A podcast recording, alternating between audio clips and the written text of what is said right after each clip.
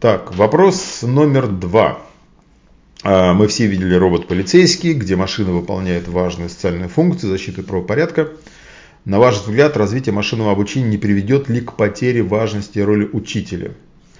Появится, например, унифицированный роботек, универсальный машинный обучающий интерфейс. Как, на ваш взгляд, эти тенденции будут отражаться на развитии образования, самого способа передачи и усвоения знаний и опыта? Я думаю, что, естественно, какие-то вещи будут со временем полностью вытеснены компьютерами, какие-то нет. То есть тут надо под, понимать таким образом, что э, нет специальной задачи заменить человека на компьютер. Такой вообще задачи никогда нет и не будет. Есть задача э, снизить затраты на образование и повысить эффективность. Вот задача какая, да?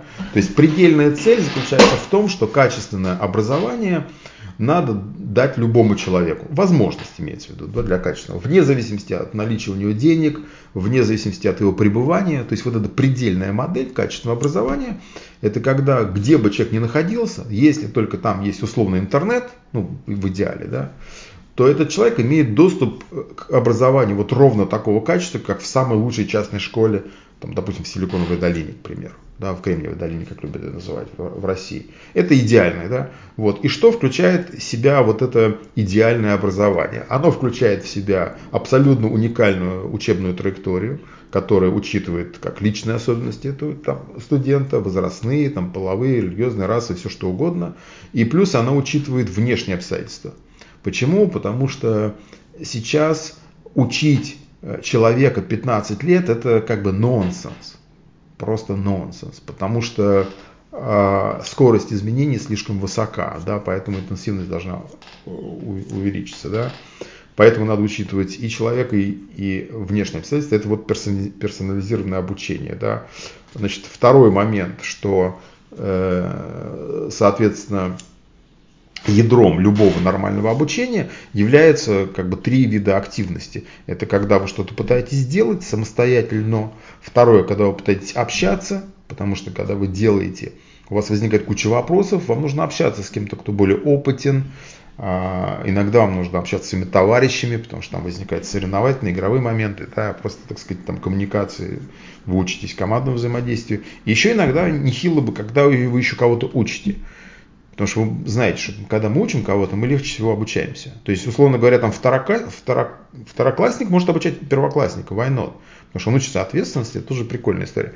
Да, то есть, вот э, как бы второй аспект, это когда э, образование будет построено вокруг вот, вот этих двух моментов. Да, то есть, деятельность и общение.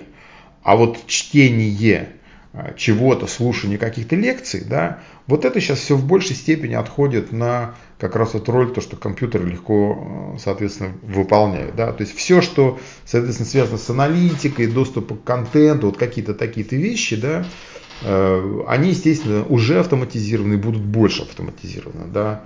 Вот. А что касается, так сказать, рабочего взаимодействия э, или что-то исполнения, ну, видимо, здесь тоже будет зависеть от целесообразности, да, потому что в конечном итоге, если мы э, строим э, эффективную логистику взаимодействия ученика учителя, то эти, так сказать, косты могут снижаться, и даже любой человек, он может получить такой доступ к такому человеку. Ну, собственно, вот я в этом направлении конкретно работаю, да, когда это позволяет иметь доступ к ментору в любой момент, в общем, относительно недорого, не так, как это сейчас – вот.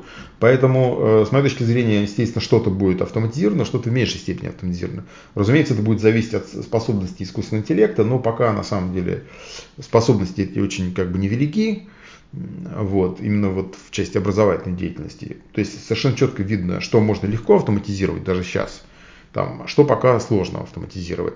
И это выглядит так, что то, что легко автоматизировать, будет автоматизировано, разумеется, то, что автоматизировать пока дорого или невозможно, оно ну, как бы не будет. Да? Вот. Но могут быть какие-то гибридные формы всевозможные. То есть этот процесс, мне кажется, не будет, вот, э, как сказать, одномоментно, он будет постепенно, постепенно, постепенно.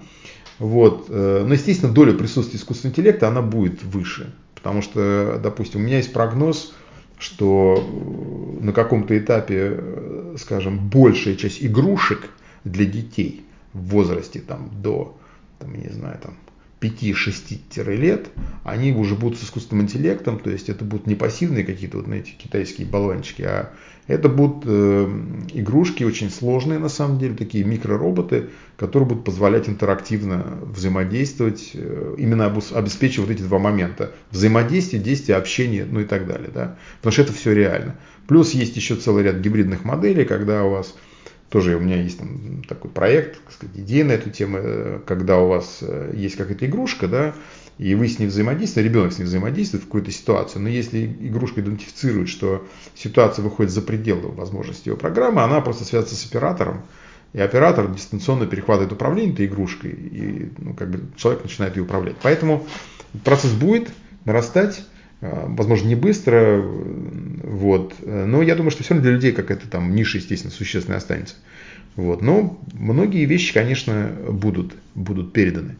Потому что мой прогноз, что э, довольно много видов коммуникаций, простых, там, в течение горизонта 10 лет легко могут быть переданы. Потому что, так сказать, антропоморфные как бы, могут быть роботы созданы.